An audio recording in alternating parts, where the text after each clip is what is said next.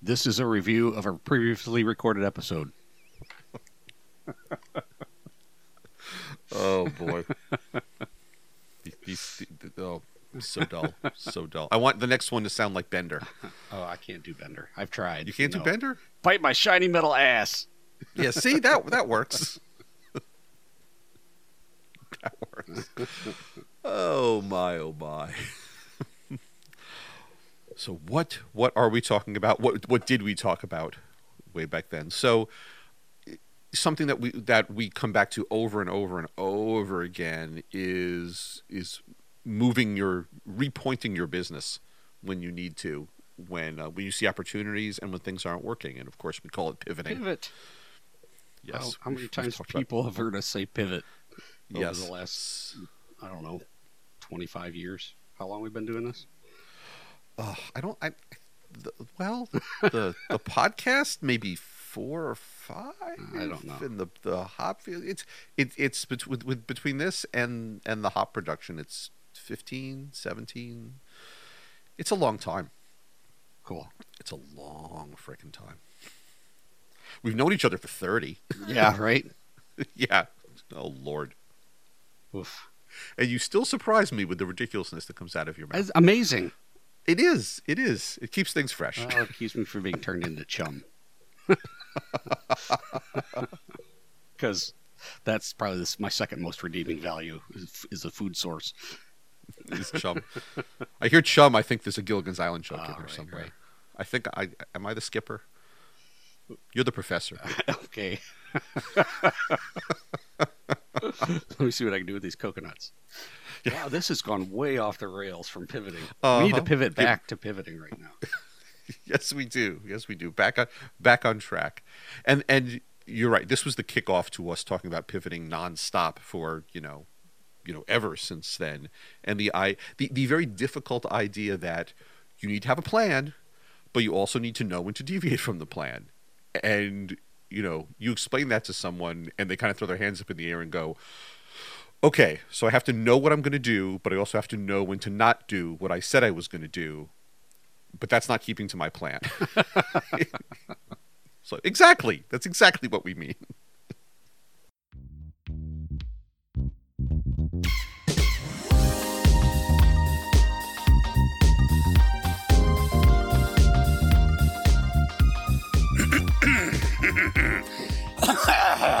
There we go. Well, that's lovely. We are back. Here we are. Uh, another happy Sunday morning. Mm-hmm. I'm two cups of coffee in already, so we'll see how that goes. Well, technically, I'm one in, but it's the size of three. So Ah, that's what she said. that's right. Okay, so starting there, uh, let's see here. Uh, we're still running our contest. We still want to get some submissions from folks that are starting hop yards, who are just starting out or haven't started at all but have some ideas. We want to review you online and give you some ideas and maybe embarrass you a little because that's kind of how we roll. What else, James? What else? Uh, like us, please, on iTunes. Give us some stars. We've got a five star rating on iTunes um, from both of you. So Thanks, moms. if um we get a few more, that would be awesome. mm-hmm. Yes, we want more more feedback, more interaction with you too. So send us your emails, your questions, comments, uh, wacky stories, uh, anything like that. We we want to know about it. We it it ma- it gives us the warm and fuzzies. It makes us feel good about what we're doing. And as I think I've said before, otherwise, you know, we could just talk to each other and not record any of this stuff. Which is what happens before for half an hour before we start. Yeah, there was some great content that no one's ever going to hear. But there was that bit about that rash too, which they probably yeah, better that's no. Mm-mm. Yeah. So what are we talking about today? I think why not? Let's talk about.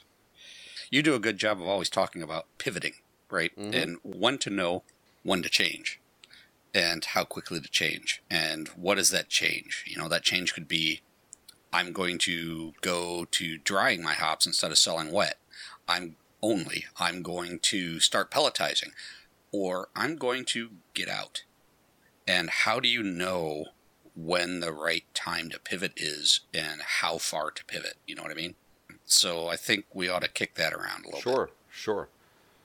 All right. Well, certainly it's, you know, everyone's got a plan. I think one of your favorite phrases is that no plan survives implementation. It's true. and one of the most important things about having a plan, other than, you know, you've got to be able to stick to your plan. You've also got to be able to, we'll, we'll use the word pivot about 8,000 times on this episode, I think. But you, you've got to be able to recognize when to react and when to hold and not panic. And this is true for any business um, or life, or maybe even personal life. If I if I look back at at our tenure in running our companies, it was when we first started. Uh, you know, the first business plan I wrote, I went back and looked at like five years later, and it's just it was just a laugh riot because of all the assumptions that I had made, and the confidence with which I portrayed those assumptions, realizing that I didn't know shit, uh, and this the all those assumptions were just not even close to reality, and it served as a good a good check on how we changed and evolved over those let's just say five years, but one to hold, right? One to stick to your to your guns to say this is the plan how do you know when to change or evolve or pivot? For me, it was show me the data. So when I would set forth a uh, a plan, say, all right, gang, this is what we're going to do. This is our market strategy. This is our production strategy. Whatever.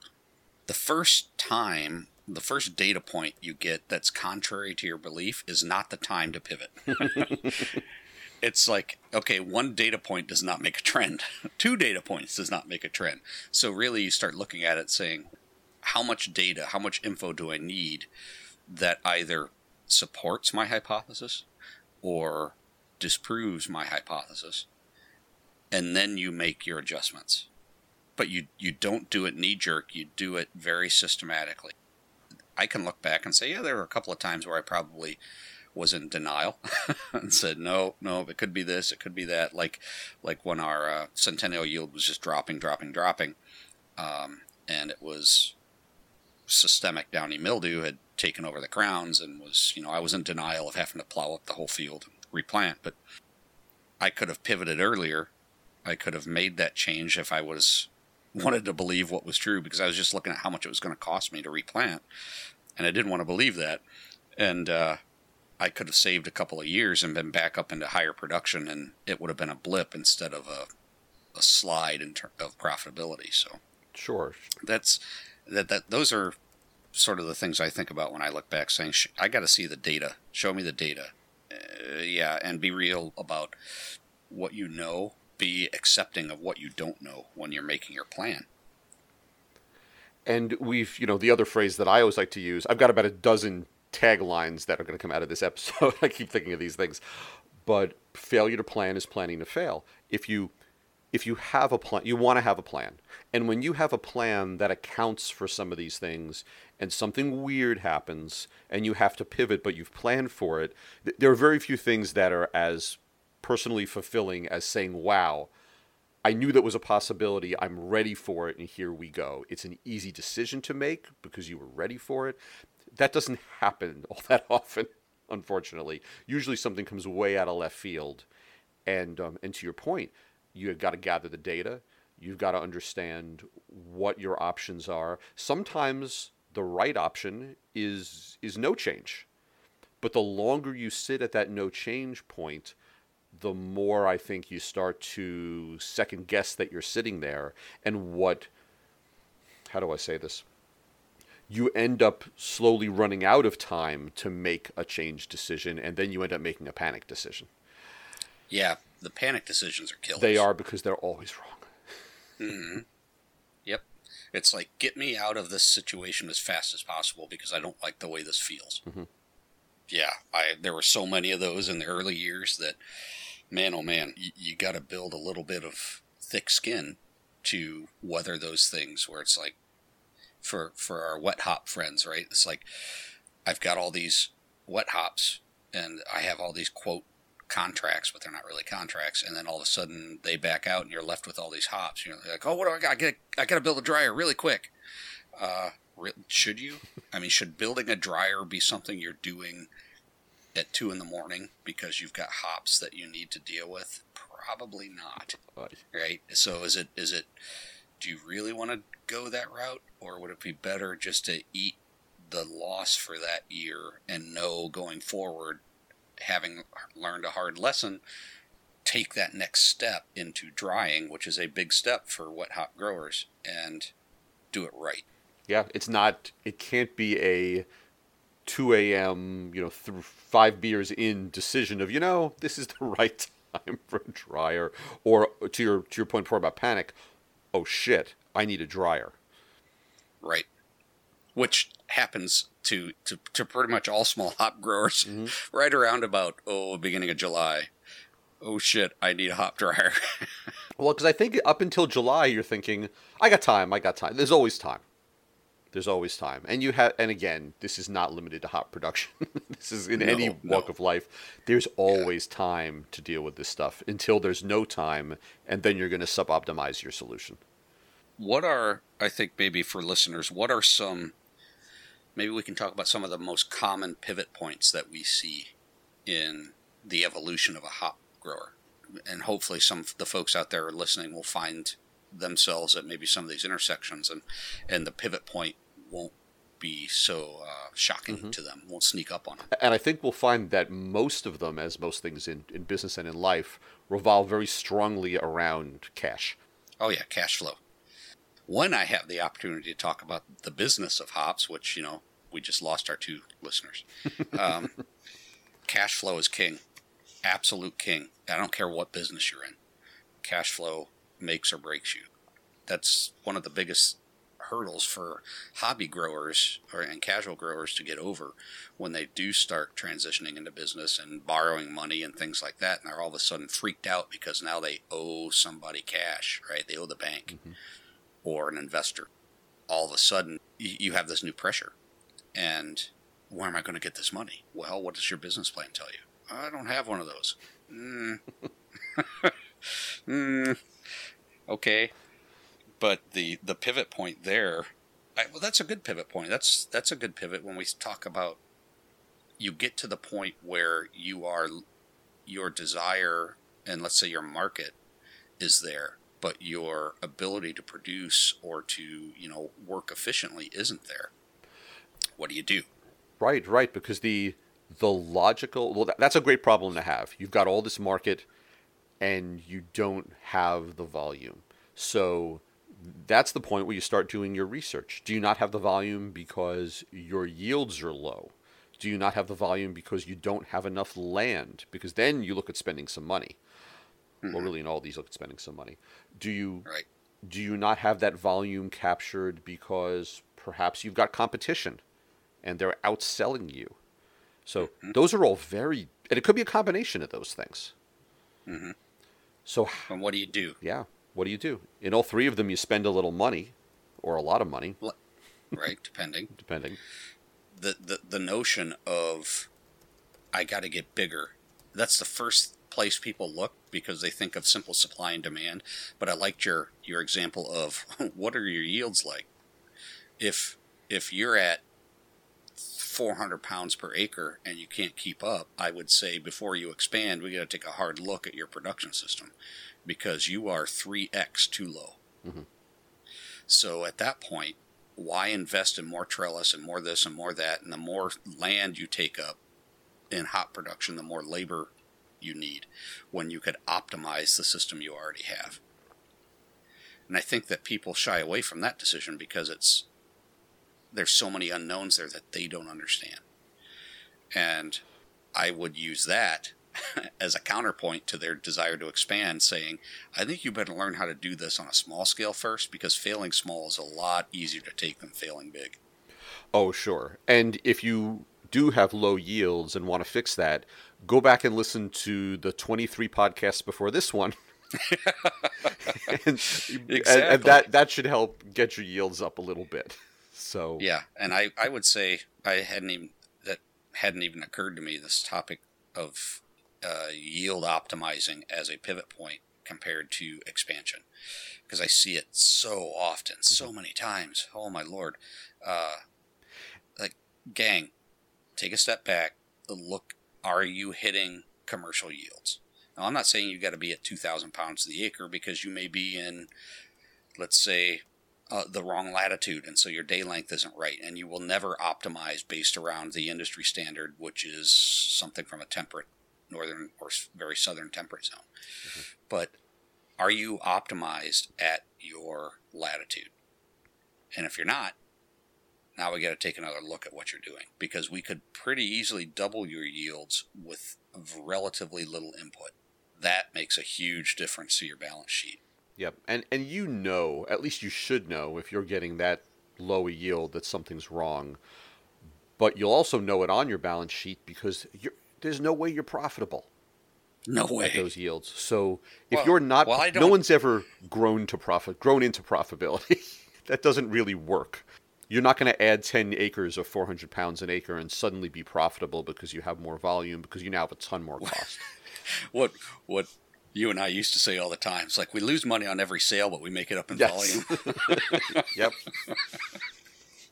Doesn't work that way, guys. Big. Um, you're just digging a bigger hole. Yep. The other thing people need to remember is this is farming, and they start looking at when they're going to pivot, and let's say they're going to pivot to expansion. Farming is very expensive, and farmers do it for two reasons. I don't care what farmer you are; they're either inherited it and they're strapped into it, or they have to because there's no other there's nothing else they can do. They're so heavily leveraged in terms of loan that they're trapped. Uh, I'm going to say there's the third. Um, they love it. They love it. You're going to say, yeah, they love, they love it. it. Well, but there's a. I love it too. I love farming. Where does that put you?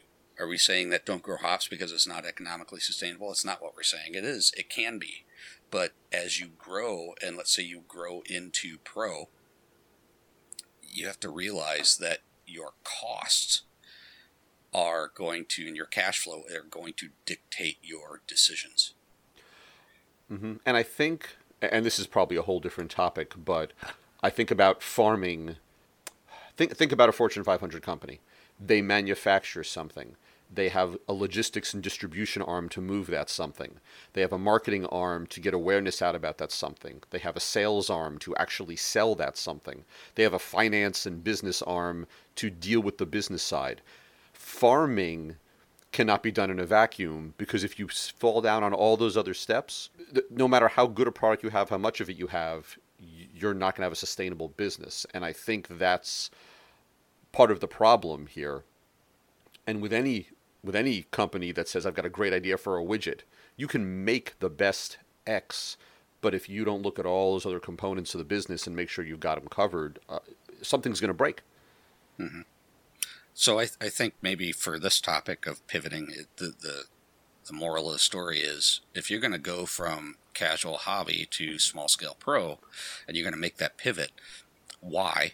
Why are you doing it? Is it is it an ego trip, right? Is it as an ego project because those exist, and there's a lot of them. Uh, that's fine. I'm not saying it's wrong. Great. You want to have this go out and get a bunch of investors and have brand new harvesting and drying equipment and look at me because I'm now a big wheel in my in my, you know, community and in the beer world.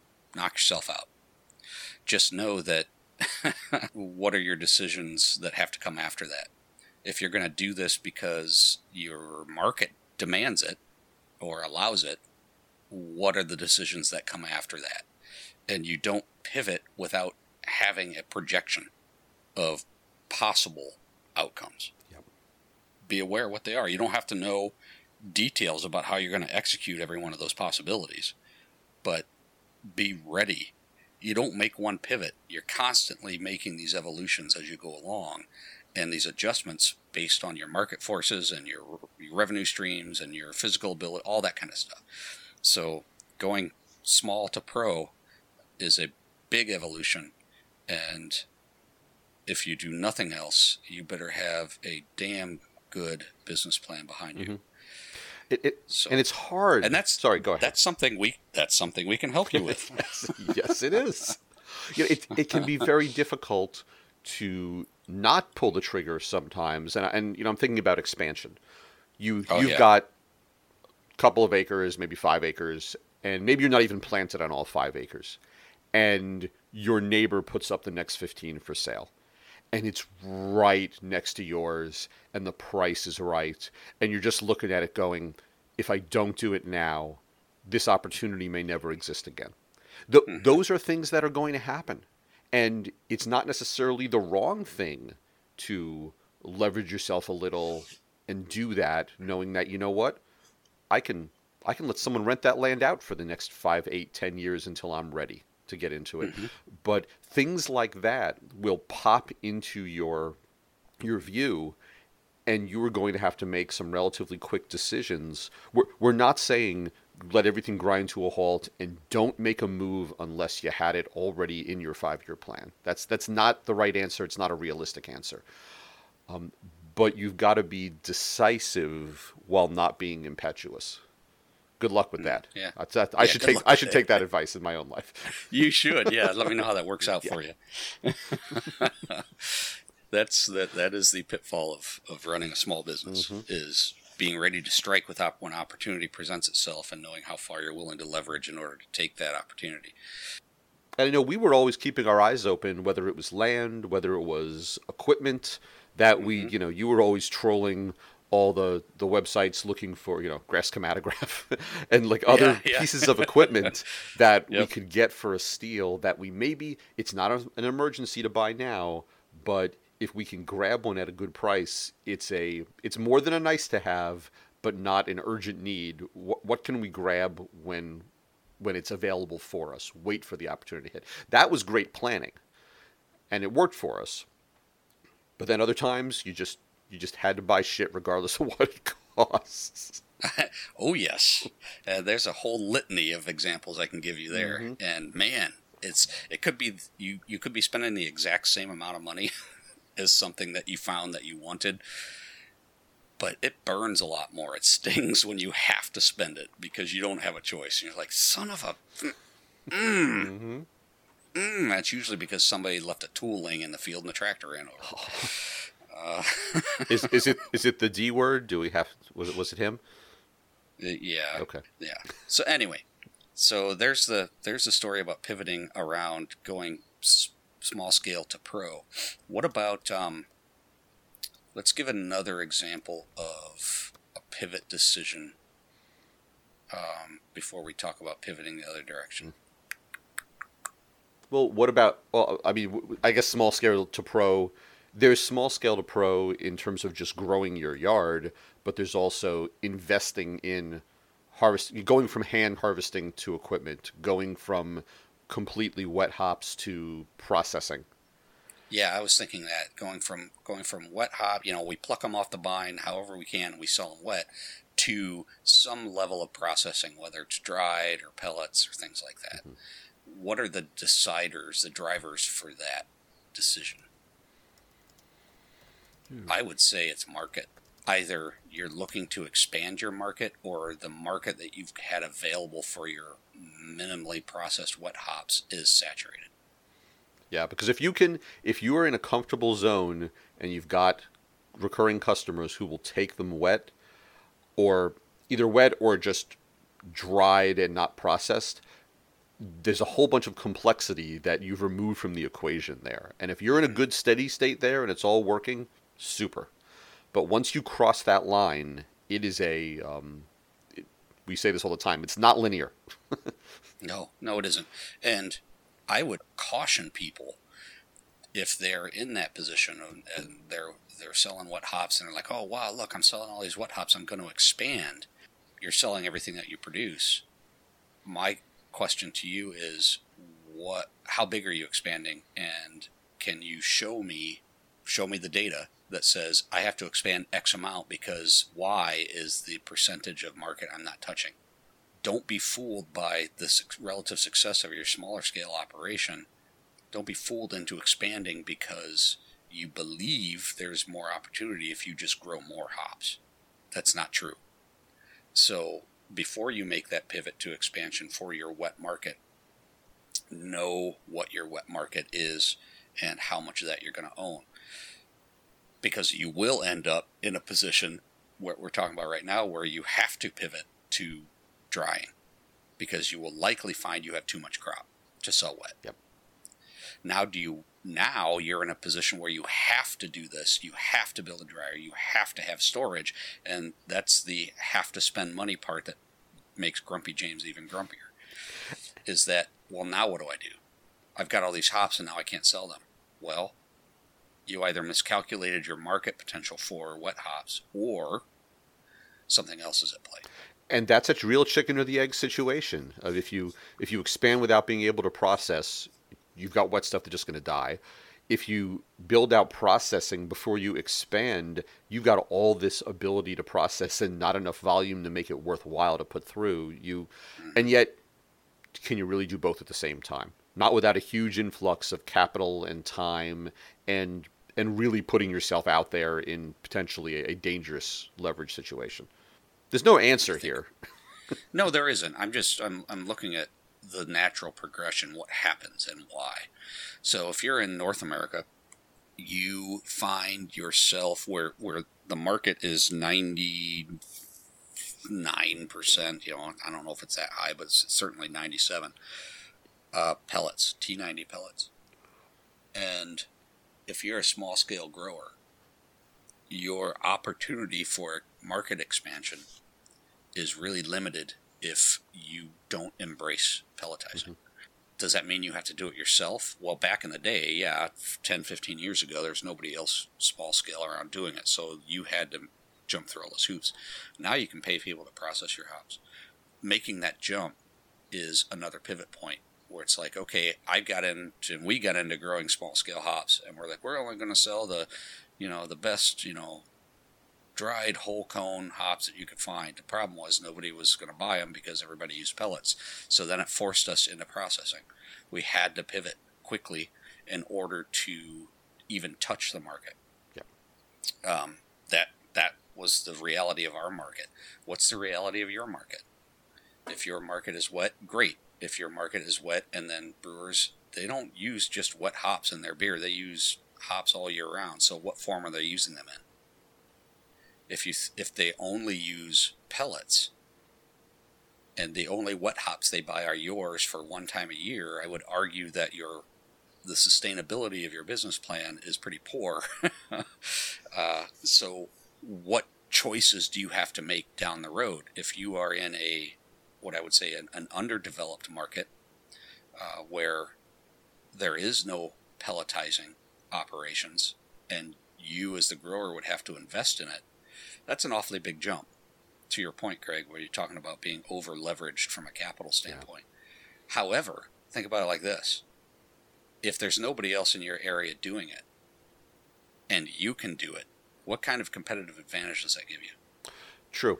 Not only a competitive advantage, but also the ability to contract process for other people. You've got a new revenue mm-hmm. stream here. If you, right. but just like you need to understand the market for, for wet for your own product out there, understand if that contract pelletizing market exists for you. That would back you into, you know, how big equipment would you need, blah blah blah. And we can talk about this in processing later. Um, but that you can see just in this last ten minutes how many points of, you know, evolution and, and direction change one has to work through when determining what does your next two years look like it gets very convoluted very quickly. It does. And so, James, I don't know if you saw on Facebook on the Hop Growers Forum about a week or so ago, there was someone who posted pictures of their brand new processing facility. And it yes. looked like a clean room. It was gorgeous. Mm-hmm. uh, yep. And I don't recall what volumes they were talking about. Someone said, "Oh, you know, a whole bunch of people, congratulations! It's beautiful. It looks great." Da da da. And someone said, Well, what's your volume? And I don't recall what the volume was they mentioned, but then you had one or two of of the typical Facebook, I know better than you people, mm-hmm. and they know who they are and they don't listen to us anyway because they know everything. Right. Saying, Oh my God, you spent all that money for that little volume you're pushing through. You're crazy. And the person's reply was, Well, we plan to contract process as well. So they mm-hmm. now it's hard to tell from just these little comments, but it, it really is a real life walkthrough of what we just talked about. This person may have a plan. Do they know what the volume of that is that's out there for them in the market? I don't know. but they had a pretty quick response. So they've got a plan. Is that plan backed by data, which is always, uh, I'm going to to it, a critical piece. Of, I didn't say this. it. I know you didn't. I know you did. Um, it's twice in a row now. I beat you to it. Do do they have a plan that's backed by data? And you know, we I don't know. I don't even remember who this person was who set up the the lab. Like I said, it was a beautiful, beautiful picture.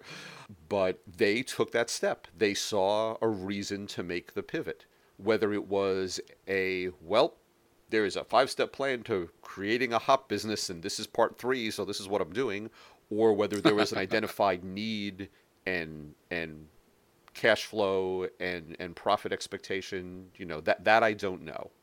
But it was interesting to watch the responses from folks. Um, I will say one thing about contract processing that you've got to be careful of if you are going to do it yourself or rely on other people to contract process for you. Because we we did a, a bit of it when we had the the processing facility. But probably more often than not i was turning people away because they had 50 pounds 100 pounds 200 pounds. There's a volume threshold where it is not worth your time as a processor to clean the equipment prime everything run through a crop and then re-clean it again for the next run because you, you really want any contract work you're doing to be completely separated from any work that you're doing on your own crop. And we turned so many people away who said, Hey, I've got 150 pounds this year out of three different varieties. So that means 50 pounds a run. Can you process it for me? And we'd say, No. Yeah. It's just not feasible. Right. So you've got to know that as a processor that you're going to completely run as a loss if you try and help those people. And you need to know it as a grower that you need to have thresholds per variety that makes sense mm-hmm. to process with. Yeah, that's very true. You'll you'll learn you'll learn that point very quickly. you know, if you've got one of these small flat die pellet mills and and that can handle um, oh, I just found it. It's that uh, Andrew Lyons got his USDA certification in his in his little processing facility. So good for him. Small little ring die mill, yeah. but uh, in central PA. So good for them. Uh, I looked at it. I was one of the ones that commented that said, "Well done."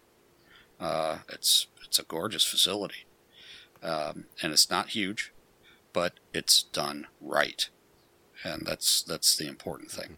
Back to the topic of processing and pivoting. Y- you'll learn if you're pivoting you're going to pivot between I can do anybody's stuff and I'm only going to do certain people's stuff if they meet these criteria. Because if I don't, I'm opening myself up to all sorts of risk or increased labor costs or things like that. So, very important thing to think about. All right. So, that's, I think, going from small scale up, that makes a lot of sense. And I know we want to talk about going from from larger scale down. What about going from what I'll call personal scale to small scale? I mean, is there really because I'm thinking of folks that are growing hops on their their back porches or in a couple of pots and want to go to a half an acre because even that is a stepping point. It's it's less risk and it's probably something you can do without too much capital outlay. Well, uh, yeah, we can talk about that. We can talk about going for those. Um, I don't know if it's worth the conversation, but I just yeah, wanted to bring it up. Maybe. Um, so I actually received a text the other day, and I don't know who sent me this text or who got my cell phone number. Um, I guess the internet is a scary place, but I got two pictures of hops growing on someone's backyard trellis. Wow. And they're they're beautiful pictures. I need to reply to this person and ask who they are.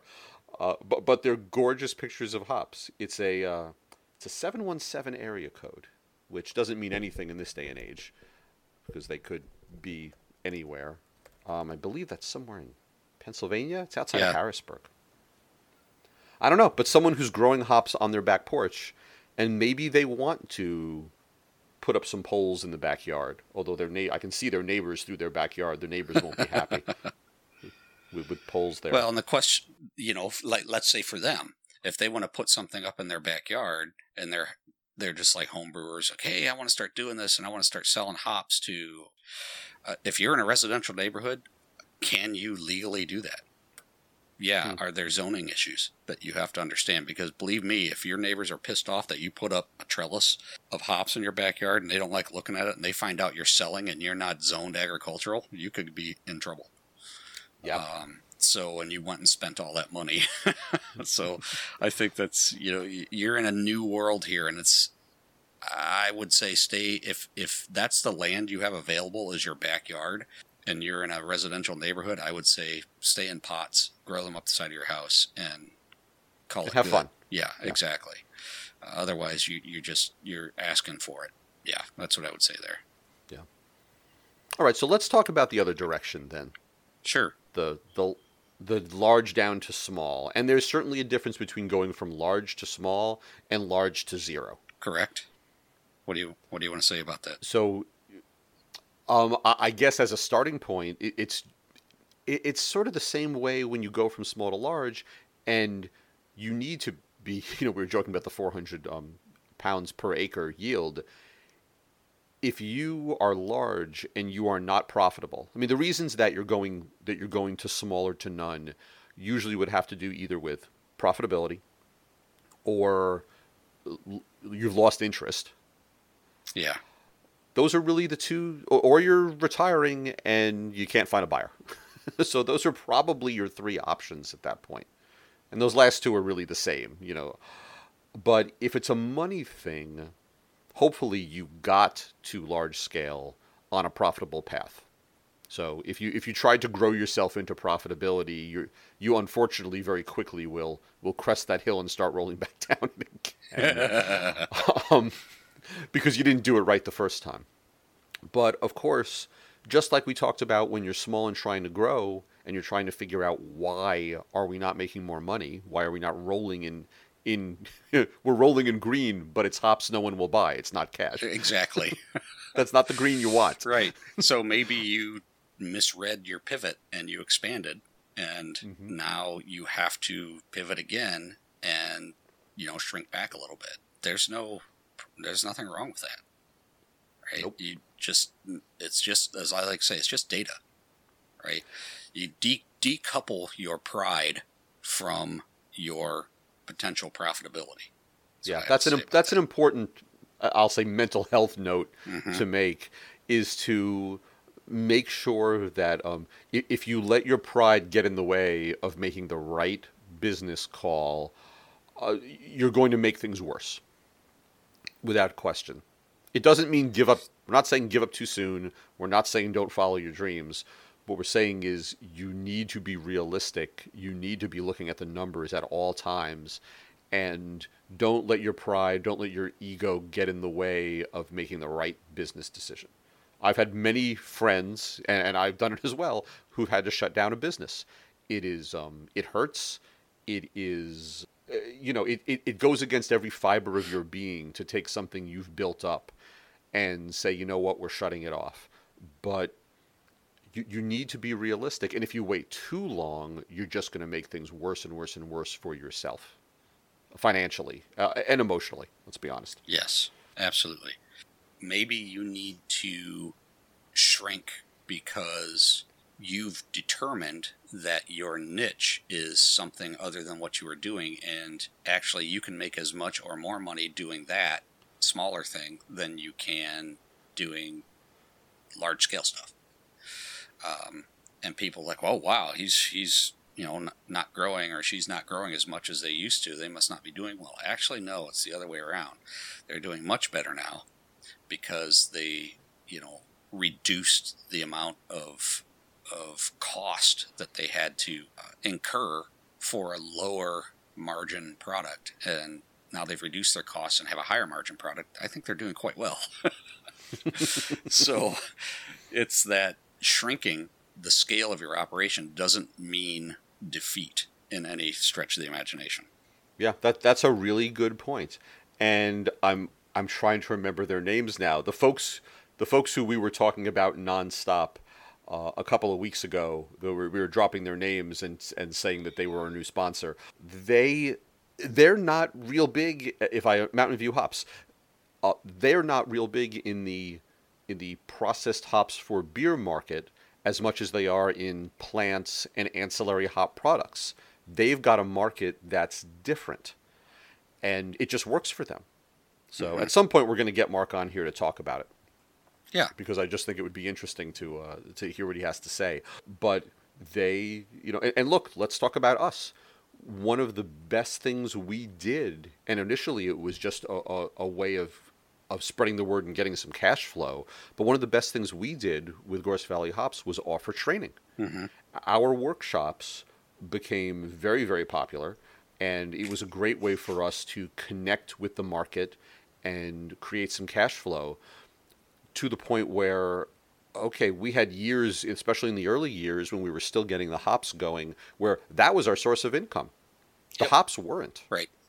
So you find these things you find to your point these these niches that can be very surprising and may twist your perception of what your business was going to be but you go with it I remember going to the bank, which will be a, another episode here shortly, showing them the business plan. They were looking at our our revenue and then our projections, and they're saying, "Well, you're getting this revenue from teaching other people how to grow hops. Aren't you teaching people how to compete with you?" And my response to them was, "If they can really be a serious competitor to me after eight hours of sitting in a chair, is that a business I want to be in?" uh, and, and he's like, "Oh, good point. you know, we can only teach so much, and basically, we're there to teach people whether they want to be in it or whether they want to, you know, want to avoid it." And and it served us well, both as a revenue stream to help fund our expansions and to keep the lights on until the crop was mature and our market was mature. So we started doing those workshops because of all the really bad information that was being spread around by either other groups or, frankly, a lot of universities. And it was more of a public service message, frankly, uh, to, at the, in the very beginning. And then we turned out, we're like, wow, people actually are hungry for this information. So let's let's uh, let's figure out what the value of this information is and what people are willing to pay, and set up something formal. So we did, and it worked. Yeah. Oh, I remember the first one or two that we did. I mean, we, we priced them like cheaper than a sandwich because we just didn't think, we, we, we thought maybe we'll get some folks to attend and it just exploded. Yeah. Yep. So anyway, that's that's a, a kind of a long-winded example of finding some other niche that may require you or, or make you decide to pivot in that direction and back off from being a large-scale grower. Mhm. So, and, and other reasons are just, as we said before, financial, and you need to make the decision. It doesn't mean you need to shut down entirely, but you need to look at where your big, where, where the water's running th- out of the bathtub, where you're losing money. Yeah, and be honest about it. Like I said, you disconnect your ego or your pride with your business because if they are, if if you are doing that, your ability to pivot is going to be extremely hindered, and you're going to find yourself in a hole from which you cannot dig yourself out of. It doesn't mean you can't be disappointed or sad about it, but but That's you need to, yeah, but you need to be realistic and you need to do what's right for for yourself, your family, um, your financial future, and, and make those hard decisions. So that's a real downer. It, it, may, it gives us the warm and fuzzies.